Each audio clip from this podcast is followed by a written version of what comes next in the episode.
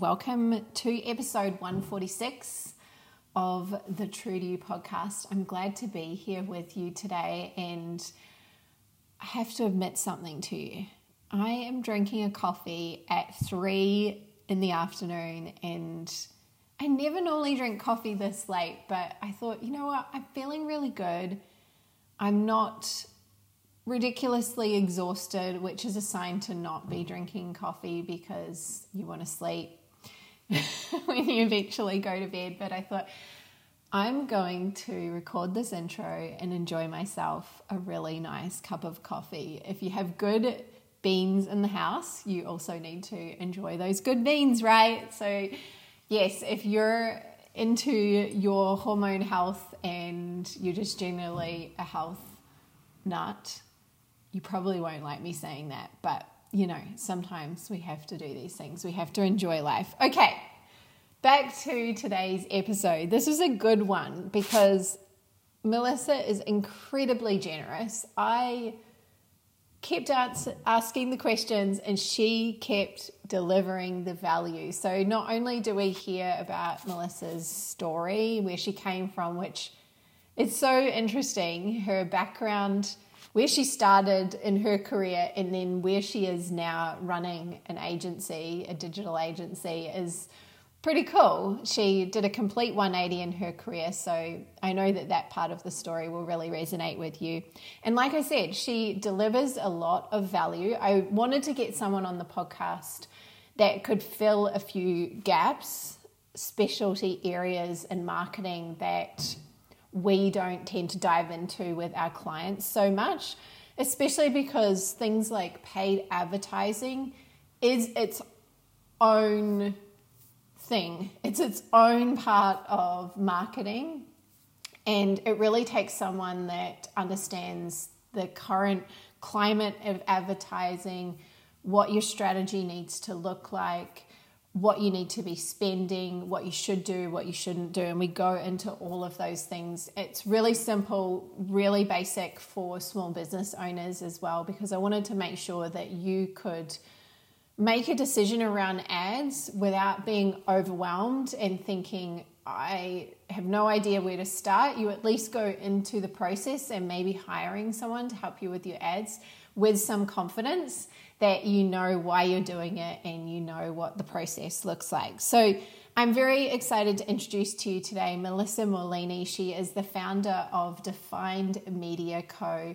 They have a team orientated approach to marketing, helping startup companies in e commerce, wellness, sustainability, and tech space, creating tailored campaigns to support their needs. They do digital marketing, so they do content marketing, they do ad strategy, and she's also fractional CMO for some very big personal brands based out of the US. I really hope you enjoy this conversation. You get a lot out of it because, as I said, Melissa was very generous. So let's dive in. Episode 146 of the True to You podcast. Welcome to the show, Melissa. It's really great to have you today. Awesome. Thank you for having me. Yeah. So you have a very interesting business because for me, this is a whole side of marketing that I haven't yet dived into head first. And so I'm very glad to have Melissa on today because she's going to fill some gaps in terms of advertising and content marketing, paid and organic. We'll talk about both. And she does this through her business, Defined Media Co. So let's go a little bit back in time and tell me how you came to be a small business owner, how you came to go out on your own and start your agency and what that process has been like for you. Yeah. So, in terms of my story, um, I can kind of start like way back when um, my dad was actually an immigrant and he migrated from Cuba. Um, he was born in Cuba and his family immigrated to Miami, which is where I'm originally from. And my whole family has been very driven and entrepreneurial minded. My grandma started her own business and my grandpa soon followed her and then my dad also started his own business as well Um, they do not come from an education background. My parents did not go to school, but they've kind of paved the way for that sort of mindset for us in terms of entrepreneurship. So we were actually the first generation, me and my sister, to go to university and to graduate. Uh, my background is actually in um, pediatrics, so I wanted to go into wow. healthcare, okay. which is so in- it's so yeah. interesting when I tell people, and if other, certain people look at my LinkedIn or my resume, they're like, "Uh, healthcare, like that does not that does not match up." But it's a funny story because when I was in college, it's when influencers really started to blow up, especially yeah. micro influencers in the fashion industry. And at the time, I was so into fashion. Um, while I was in college, I just like really loved fashion and boutiques and things like that. So at the time, there was this influencer who was offering um, a semester internship and I had nothing, I mean, I had nothing to do outside of going to school. So I thought it would be just something fun to do. So I took on the internship. And what I learned from her, because I was like, how is she doing this for a living? And just trying to like figure that out because she was just going to restaurants, stores, things just like having the best time and doing that for a living. And then working working with her i found that she was um, offering social media management services to local businesses. And i was just like hmm that seems like something i could try to do. So after i finished my internship i went through and pitched myself for really like stupidly low retainers, like $100 a month or $200 a month to run your social media. And that was kind of the start of me building like a little side hustle and becoming a freelancer. So even after I graduated school, I went and worked for a pediatric office and I quit I would say, I think it was like three months after and realized that that was not for me. And I wanted to become a social media manager. So then I transitioned into a social media management role um, with an internal marketing team local to me. And that kind of like grew from there. So I was working my full time job. And alongside that, I was still doing a lot of freelance work. And so I quit my full time, and through that, I had like different jobs in the marketing industry and landed into paid advertising, which is now a bigger passion of mine than social media was. So, through that, um, about three years ago, big opportunities presented themselves where I was able to leave my full time secure job and take on freelancing by itself. And then since then, it's grown into a full blown boutique marketing agency. Congratulations. That's one hell of a story. I'm curious. I know it's kind of like transitioned in like yeah. an interesting way. Yeah. Yeah. Uh, so way back when I started coaching, I was working a lot with women who are making career transitions and we were often looking at their skill sets and how how were they going to transfer their skill set into starting a business or into a completely new direction in their career? What skills did you have or what strengths did you have apart from i think your background and growing up around small business which i did too. My parents were small business owners and they went to university much later in their 40s and mm-hmm. and then went into like a corporate career. But i think that that foundation in small business gives you some kind of grit that says yeah, yeah if i just you know, pull my sleeves up and work hard, I can learn this and I can do this. So I'm sure there was part of that that played yeah. into your story. But what what was it that you think in terms of your strengths that you even though you were studying pediatrics and you were probably actually, you know, going yeah. to do quite well in that career that transferred in mm-hmm. some way to this new direction? Yeah, I would say the biggest thing for me was feeling really driven and like passionate about what I was doing. And that yeah. also like ultimately led me to leaving my full-time job because I found myself having like being more passionate about the work that I was doing on the side a couple of hours a week than the work that I was doing for my 9 to 5. And so the passion really drove me um, to land the clients that I'm working with now, to do the work that I'm doing now. And along with that, like communication. And um, I always tell people that we work with, and that's why we're more of a boutique marketing agency than scaling into this like big conglomerate, is because I like to have personal connections with founders, with CEOs, and other marketing teams in order to build up their brand. So I'm still very, I like to be very one on one with people. And I don't think that that will ever change really. Yeah. Yeah. Amazing. I love it. I love that story. Okay, so I promised Melissa that we'd we get to nerd out on some of her favorite subjects, which paid advertising is one of them. But before we get into that, I wanted to touch on the fact that most people before they're doing paid advertising, they're doing a lot of organic marketing. They mm-hmm. particularly with the businesses that we work with. Of course, some businesses go straight to paid advertising alongside that because that's just the the financial uh, foundation that they have. But a lot of small businesses don't have the that foundation in order to pump money into ads. So doing a lot of organic content and right now I think we've kind of hit this time and especially in social media where we're just faced with constant changes with the algorithm mm-hmm. constant platform changes i wrote down here when i was thinking about what to talk to you about the fact that video is often preferenced on a lot of platforms now now i know that's not 100% true but certainly mm-hmm. reach and things like that and so it can be stressful for people to think how am i going to grow my account if I'm constantly having to learn all this stuff about what's going on or or be be a little reactive because there's a new change and I've got to jump on that new trend. So before we dive into paid advertising, what do you think are some really good things for particularly service businesses to have in place so that they've got a solid foundation because if they're not going to be running ads 24 7 they're going to rely on that organic content as well. So, yeah, what would you say is is good eh, in terms of having a foundation there? Mm-hmm.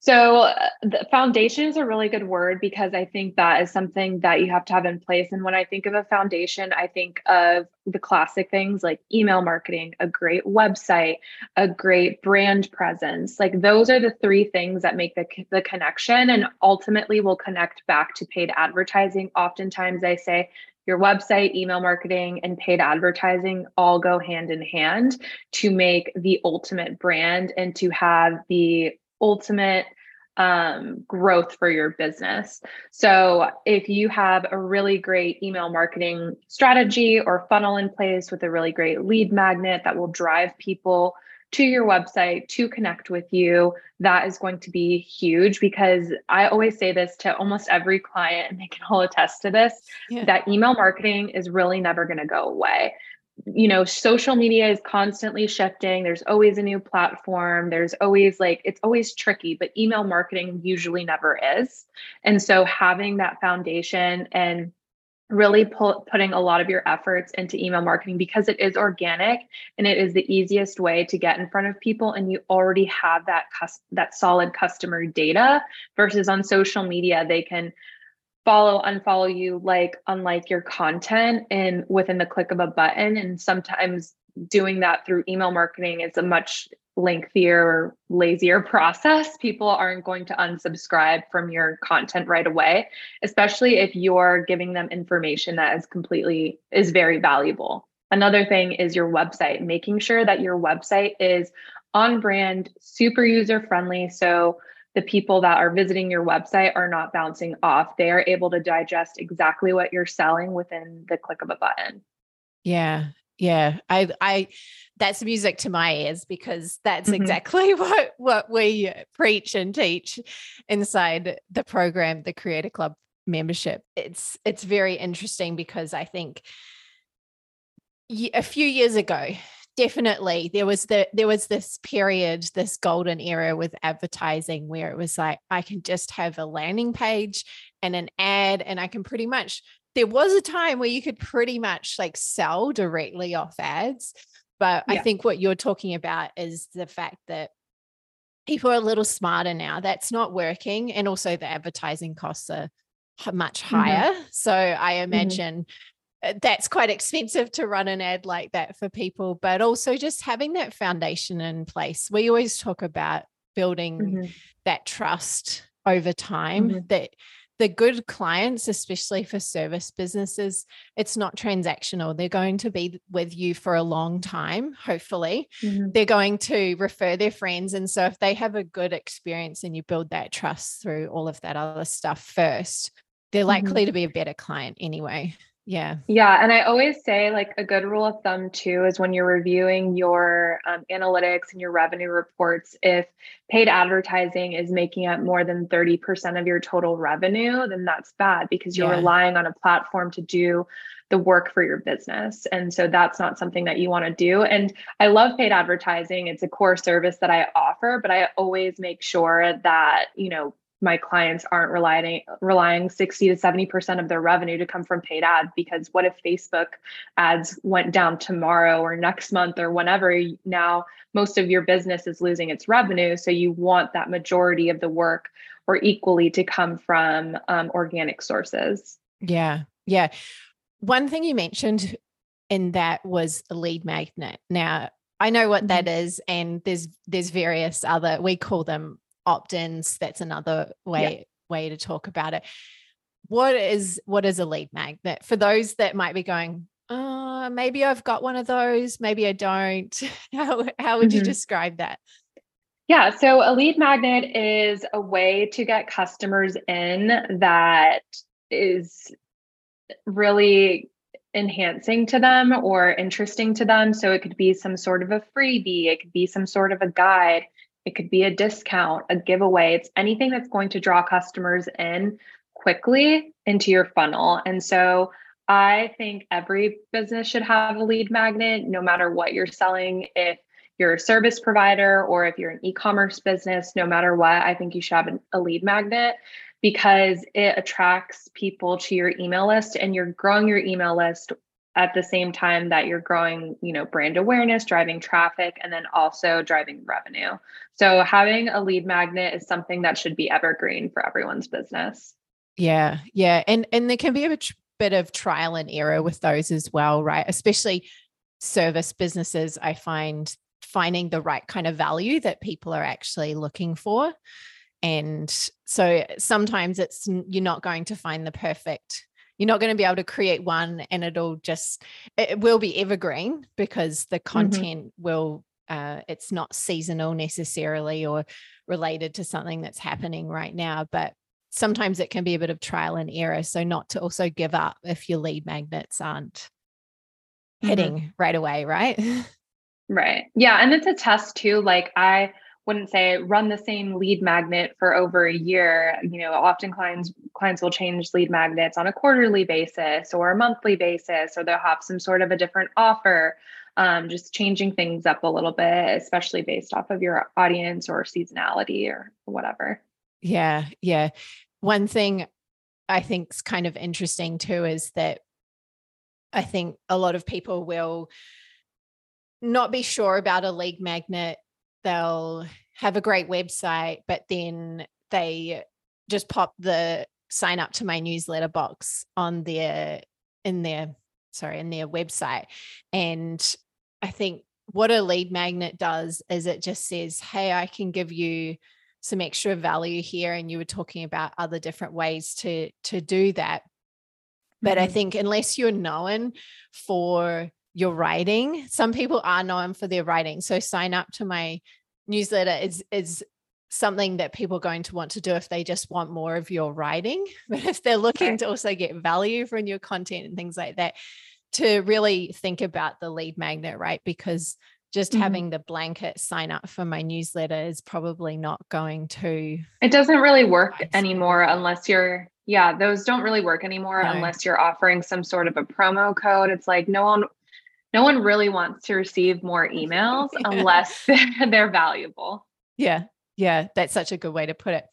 Okay. So we've got our foundation in place. If you're doing all of those things that Melissa talked about, and now you want to get into some paid advertising, you're hearing about your other friends in business are doing it you're listening to podcasts and people are talking about it there's there's so there's so much conversation out there around all sorts of different types of advertising and and so I would love to get a bit of a read on the market right now in sort of 2023, what you're hearing, what you're noticing with your clients through the results that they're getting around paid advertising, what we should think about you mentioned not be spending more than 30% of your revenue on paid ads. Yeah, that's also that's a that's a huge cost to your business and then you've got all of your other overheads so your profit's going to be probably fairly small if you're already spending mm-hmm. 30%.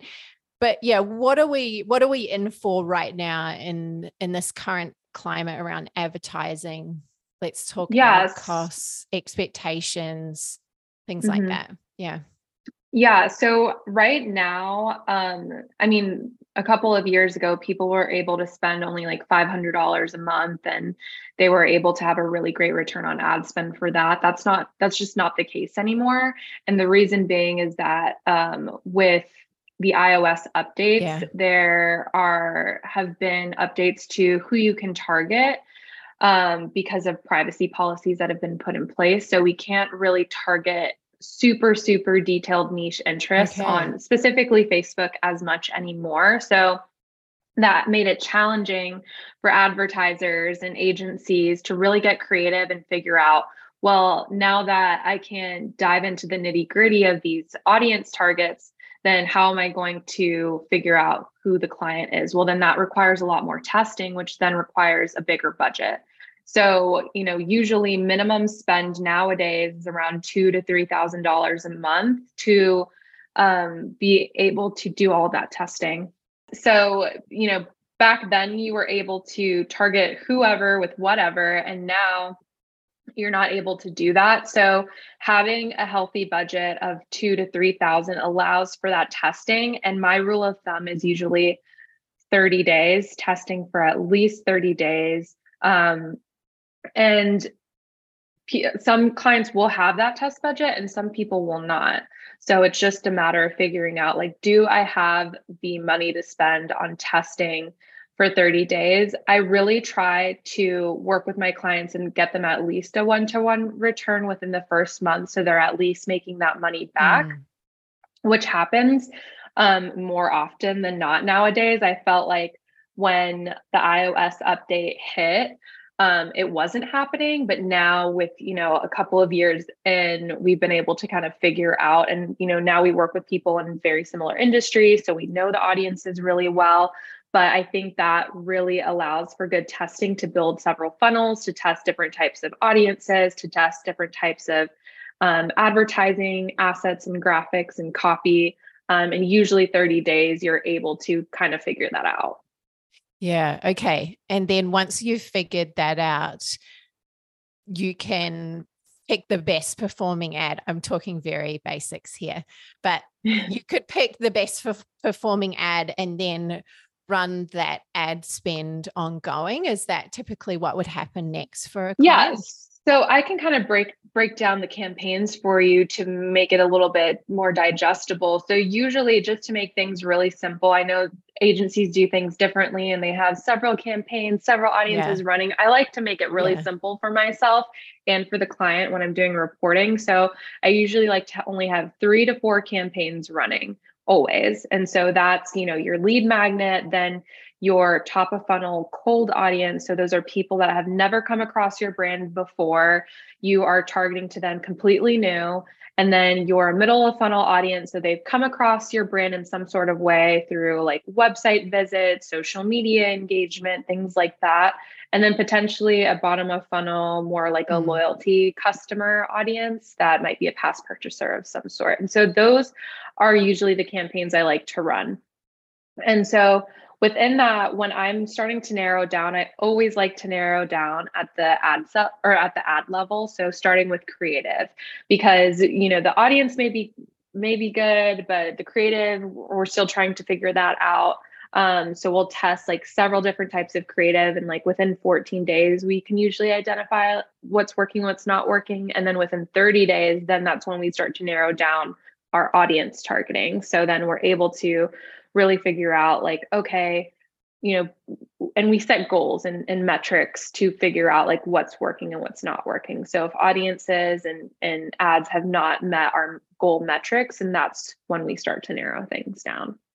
Yeah. Okay. Hopefully people aren't getting too not yeah, overwhelmed, but their minds aren't exploding. I picture that little exploding head emoji because I guess this is where you want to start to think about also bringing in an expert because as you can hear, mm-hmm. someone like Melissa can save you a lot of time because mm-hmm. she knows the strategies that are working right now. She knows how to at least get that initial strategy in place that a lot mm-hmm. of people I think when they experiment with ads, it is literally experimenting. It's going, yeah, well, I've heard to do this type of ad and I think this is my audience. And, you know, you're kind of just full, firing bullets around and you'll probably get, you know, a few of our clients, they do get email signups and they get some results. But I think to be able to sustain it ongoing, would you say that, mm-hmm. that having that that period to really be able to find out what works is really important. It's i think it's super important like uh, i feel like a lead magnet you don't really need to do a lot of testing with i feel like those generally like tend to work right off the bat so that's something again why i say that's something that you could run evergreen that's something easy for a business owner to go ahead and set up but then the testing can be tedious and i've been told that many times like this is a whole other job by like people that try to do it themselves. And it really is because it requires a lot of work, a lot of analysis, um, really data analysis. And if that's not something that you're into, then outsourcing is usually the best. Um, but I find simplifying with four core campaigns to be easier for business owners to handle and digest versus a lot of bigger agencies. You know, it's even for me, like when I'm taking over from another agency's work, I'm like, this is so much. Why are we making this so difficult? Um, and oftentimes I think they do that to make it difficult for like owners to to digest like what just happened to my ad account. Yeah, it could be a little bit of yeah a, a, subtle reason to keep the agency on is we've made this well look i don't want to assume anything but right Right. Yeah, a, a, good I, I imagine a good ad manager, a good agency is really trying to nail down to like the thing that works for a period of time rather than going mm-hmm. like let's mm-hmm. try everything and then right you know and it's really knowing yeah. knowing your knowing your audience is probably the biggest thing and the biggest help when creating this content because if you don't know your audience then that is a whole other test like if you're a brand new company and you have an idea of who your audience is, but you're not 100% sure, that's going to require a lot more testing. But if you really know, like if you're a coffee shop and you know avid coffee shop lovers live in Colorado or wherever in the mountains and they drink a lot of coffee, there's they're a business owner or entrepreneur, like they're going to be a great demographic for you or great audience for you, just like as an example. But if you're not sure, it is going to require a lot more testing. Yeah. Yeah. Most of the businesses we work with do know their audience pretty well. And some of them are location based businesses, they're brick and mortar businesses. So they are defined in some ways, their audience by that location. But then mm-hmm. I guess they also might start to think about ads in terms of things that aren't location dependent. You know, there's a lot mm-hmm. of service businesses that have online services they might run retreats they might do things that mean that people could come from anywhere or just simply be online in order mm-hmm. to access their service so i imagine that's also where uh, ads can get quite interesting because then you're looking at a broader audience versus just the people in your local area Mm-hmm. And then that too can be like when the creative comes in, like what yeah. is going to captivate my audience? Let's analyze competitor content, see what they're pushing out there. What can we do that's going to move the needle a little bit more? And that's when really the creative is going to be very important. And that's when that type of testing comes in. Like, what is going to stand out to my audience that is different from my competitors? Like, if something is made local locally sourced or whatever versus you know and your competitor is this huge brand things aren't necessarily locally sourced. That local that just word locally sourced is going to stand out to your customer. So what are the thing key things that are going to stand out to your audience against your the bigger brand competitors? Yeah. Okay cool. I love it. All right so say we're thinking about paid ads, you went a little bit into the breakdown of how, how they work. If if the business is marketing a lot on one platform, say for example, I know that most of our business owners that we work with, and so I'm speaking for the business owners we work with, and probably the business owners in the True to Your audience, they spend a lot of time on Instagram. They might be a little bit on LinkedIn, maybe on mm. Facebook, but I know that Instagram is where they spend a lot of time, sometimes TikTok as well. Is it better to run ads on a platform that you're, or if you're going to start out with them on a platform that you're already producing content on and spending a lot of time on anyway? Is there any connection between that, or does that is that kind of irrelevant to the ad strategy? Um, I feel like that is it's it's kind of irrelevant. It also depends on like what the industry is. So oftentimes I always have clients run ads on uh, Facebook and also on Google at the same time. If they're new to advertising, those are usually the two that I like to start with. And sometimes you're pleasantly surprised. You think Facebook's going to work for you, but really Google is working better for you. So those are the two that I usually like to start with. Now, depending on the brand, in the industry, certain platforms might work better for them. So if they're like, oh, Instagram is the best, but we're also using TikTok, um, and I see just by industry research um, that you know TikTok is a great place for a supplement company to advertise, then that is what I'm going to recommend to the client. And then same thing for LinkedIn. Oftentimes you can tell by the industry. So if they're like a service provider um, like uh, an SEO agency or something like that, they're going to want to market to people on Google and LinkedIn because that is where their core audience is going to be. Yeah. I wonder then if that strategy working for ads also tells you about something about where your organic content should be is if if you're yeah. hanging out a lot on one platform but it's not actually where your people are should you be thinking about creating 100% for where they are? A hundred percent. And that has happened a lot where clients think like, okay, I need to advertise on Instagram because that's what people are doing. They're advertising on Instagram, they're seeing results, but it's just like, but your audience isn't really on Instagram. So why would you advertise on that platform? Yeah. So I think the biggest takeaway I'm getting so far is that coming back to your audience and knowing them really well inside and out is what's going to help drive a stronger ad strategy because you're going to know what they want to see visually, mm-hmm. what they want to hear in terms of the copy, uh, what offers might work for them, but also then thinking uh, too as part of your strategy is not being closed minded to advertising on the platforms that you might not spend a lot of time on personally, but maybe you haven't thought of that because yeah, you aren't hanging out on TikTok, but your your clients are on there at nine o'clock at night scrolling. So that's probably where you should be. So I think with advertising, yeah, it seems, I mean, as we just said as well, with all of your content, it should be thinking about your audience first and foremost. And this has really got me thinking as well, too, because I think we often, as business owners who are trying to be marketers, we think a lot through our own mindset or our own um, biases, if you will. And so then we just do what we think will work based on what we like. Right. Yeah. Right. And sometimes you have to make connections with other people, even if you're not hiring someone else to do the work for you, having someone else's point of view on how things might work best for you could be really helpful too.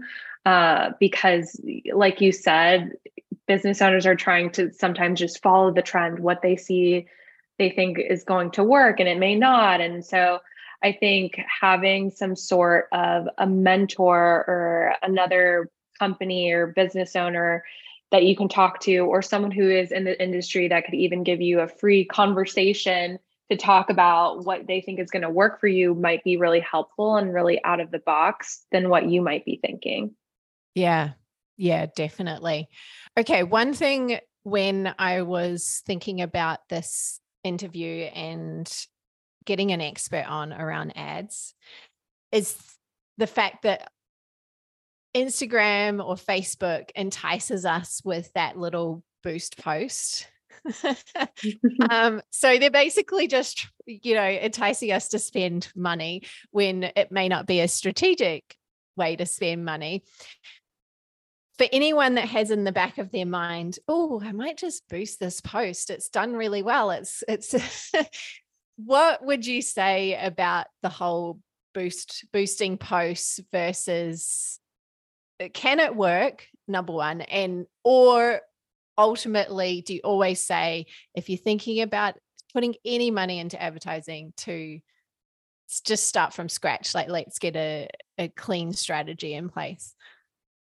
I would say that there's always no matter what if you're boosting or not there always needs to be a strategy behind why you're advertising.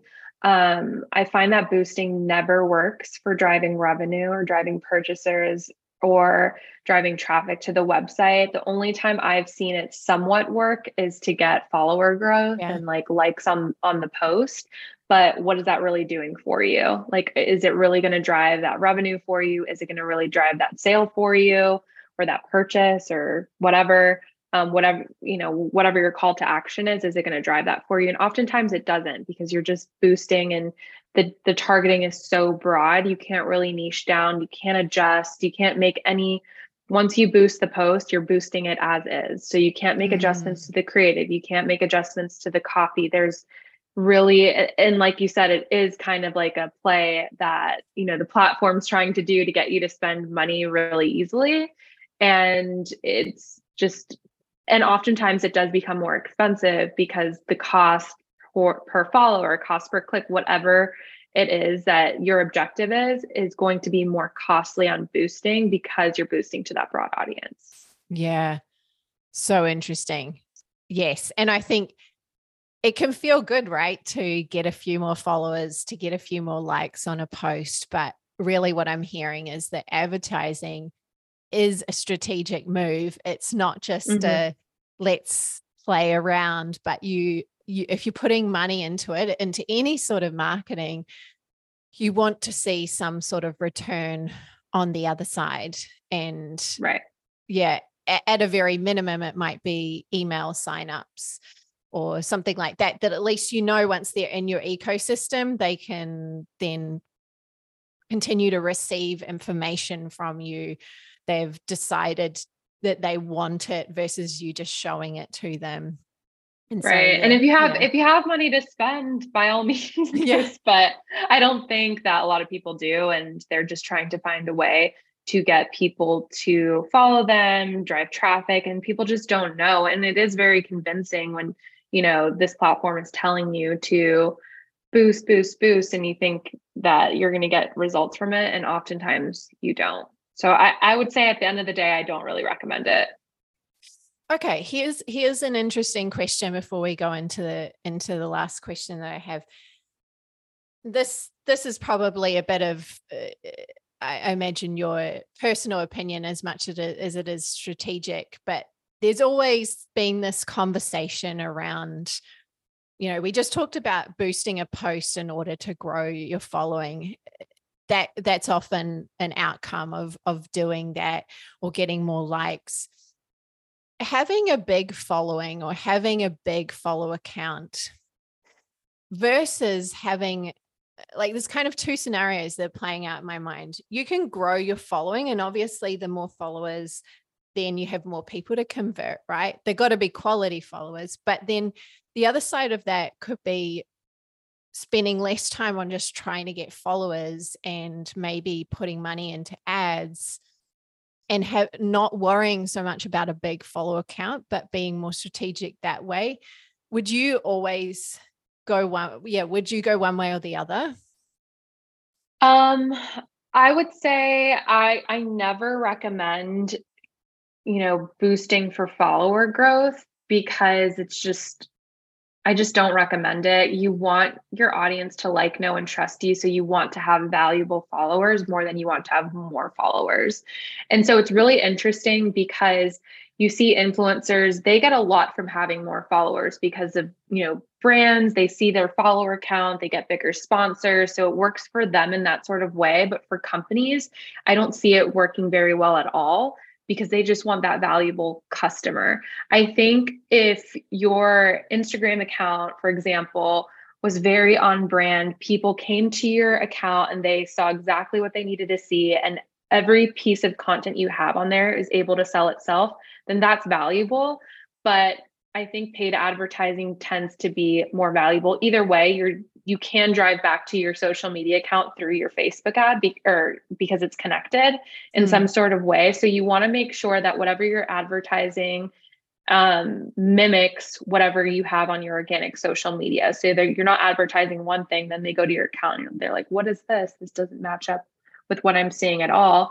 But to answer your question more clearly, I wouldn't say that I find any value from advertising to get more followers unless it's really for an influencer of some sort which is very rare yeah and if a brand if a if a business has a smaller following eh, but wants to put money into ads versus trying to just grow the following like mm-hmm. organically mm-hmm. and like really like hack the algorithm and do all of these different things to try and boost a following would you always mm-hmm. say mm-hmm. that it's more strategic to do targeted ads if you have the budget because yeah you're going to get to the right people quicker yeah if you trying have, to have that massive following this doesn't happen really often, but if you have the budget, then maybe. But oftentimes, I like to reserve that budget for some other type of campaign and not really for follower growth. Mm-hmm. I don't see very like anymore that an audience finds a ton of value from seeing a business having over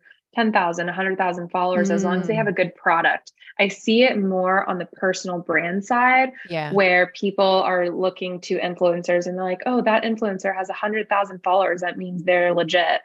Um, so I see it more on the personal side than on the brand side. So I feel like companies shouldn't worry that much anymore about their follower count and they should worry more about the content that that they're the value that they're providing with their product with their content with the service that they're providing. Yeah. Okay. Thank you. That's great. That's really good. And yeah, i know that if a few listeners are probably going to have a sigh of relief and um, not put so much pressure on themselves or worry too much about that.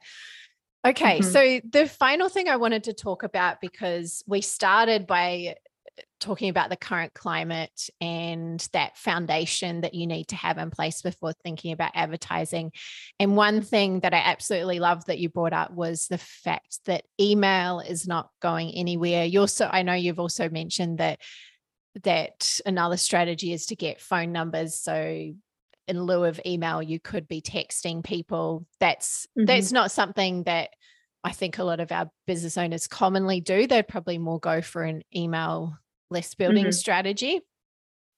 If your goal is to build an email list, you talked about sending them to a lead magnet or an opt in. Yeah. what's the most, I mean, that sounds very simple, but I also know that some people have found that it can be quite expensive still to get uh, and that might be the type of ad that they're running so what would mm-hmm. be some things to think about when it comes to because it sounds very simple the way you've put it, it is very simple you just create a lead mm-hmm. magnet and send an ad to yeah. it but what would be some things to think about with those ads do we do video yeah. do we do just a static image copy you know all of that so the best way to really analyze like your lead magnet and it could it can be expensive and it can't be it really just depends upon your conversion rate and how you convert an email. So that's again why emails oh. work ah. hand in hand with advertising. Okay. So if your conversion rate is low on email, that means your emails aren't good. So that's yep. something that you also need to evaluate. So, you know, if your cost per lead is $5, but then your your conversion rate is like 30%, then that feels like it's it could be worth it to pay $5 for a lead. And so that's why you kind of things have to work hand in hand. So you have, can have a really good lead magnet, but you can have really terrible emails. So you have to make sure that you're also analyzing that as well, which kind of goes back to the whole strategy of okay, some people, some brands will build a specific funnel for their lead magnet on Facebook. And so just really analyzing like what is your conversion rate on SMS if you're collecting phone numbers from people? What is your conversion rate on email? And that will really tell you how much should I be spending per lead via advertising. Yeah, okay. And one thing you tapped into there is conversion on once they're actually on the email list. Sometimes that's a little bit with uh, with service businesses that can be a little bit tricky to mm-hmm. determine mm-hmm. because some people might read an email but then go to the website and then book in through the website so it's not as easy right. sometimes to know where they've come from mm-hmm. but what i would also say one something that comes to mind is if you're sending them to an email list would you say now that look this is pretty loaded question because i teach marketing to business owners but you know, be emailing them regularly. Don't just send them the lead magnet and then not be following up with either some kind of sequence or regular emails. Right. Make sure your emails are good, like you said, you know, be mm-hmm. providing more value so they feel like they're they're getting more you know more insights or more entertainment from you it doesn't necessarily have to be more tips and things like that but yeah once they're actually inside the email list this might not be something that you go into too much, but would you say that that making sure that if you're setting up the ad that you've got the other side also yes. running well 100, too? A hundred percent. I mean, if you're driving people to nothing or one email, that's not going to drive a lot of value for you and your business. So you're definitely going to want to set up a four part email series at the minimum and then drive people into like a regular newsletter or whatever promotional you have going on. I would say, I, always say this don't be over promotional when you're sending out your emails because sometimes yeah. it can lead to a really high unsubscribe rate. But make sure that with every email that goes out, there's a reason why people downloaded your lead magnet or whatever. So continue to provide that value that they were seeking within your emails. Yeah. Cool, cool, cool, cool. I love that. Uh, most of the way we teach advertising, uh, uh the way we teach marketing, sorry, is around this long term relationship building, mm-hmm. leading to better clients. So I, I love that you've said that. Okay, I just wanted to finish up if anyone is looking to hire an agency or a boutique agency, you know, some not probably our service businesses aren't going for big, big ad agencies, but someone like yourself, what would you say are things to think about, look for in the person they're going to hire? Because there's a lot of options now, people, mm-hmm. a lot mm-hmm. of ad experts, which is cool. But yeah, mm-hmm. what would you say is a good thing to to just think about before you take that step? The biggest thing is case studies. And that is something that I've really implemented. And that's really something that has helped me grow my business is transparently providing case studies for potential clients. And, and I feel like that's the only thing that people ask for. And um, a lot of people that I work with are like always surprised when I share case studies, obviously approved by clients, but they want to see everyone wants to see results. They're not going to hire you without results. And so sharing you know making sure that whatever agency you're hiring has those results to share is going to move the needle for you. And making sure that they're competent they answer all of your questions they're very communicative with you. Oftentimes i find clients that i work with now they had agencies that kind of were communicating with them at first stopped mm. after a while, not fully transparent, making sure that you have constant communication with whoever you're hiring is going to be super important too. Mm-hmm.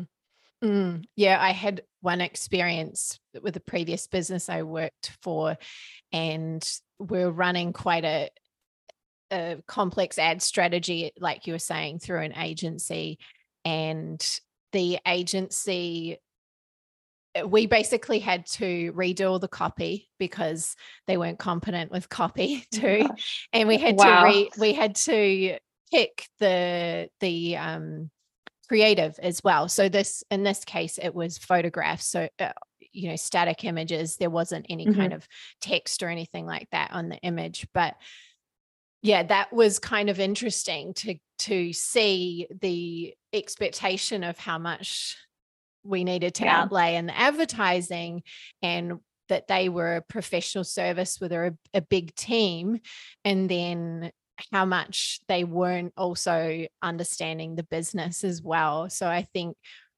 through that experience you want someone that i would say knows your type of business as well like you totally. have specific types of businesses you work with for sure. Yeah. You want someone that also works in your industry. And so that's something I've also learned over time because I've niched down into certain industries that I like to work with now because I feel like I'm an expert in working with those industries. And you and this is why it's so hard to like when brands hire like big agencies like you're being passed on to like an account manager yeah. that may like you're just another number for them and you may not they may not be passionate about like your everyday.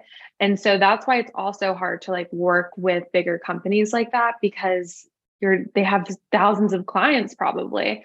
And so that's something to really look into too. You want to make sure that you have that like personal connection with who you're hiring to work for your business. Like your business is your baby. So you want to make sure who's ever is taking care of it for you, like is also passionate about it and will do whatever they can to make things work for you.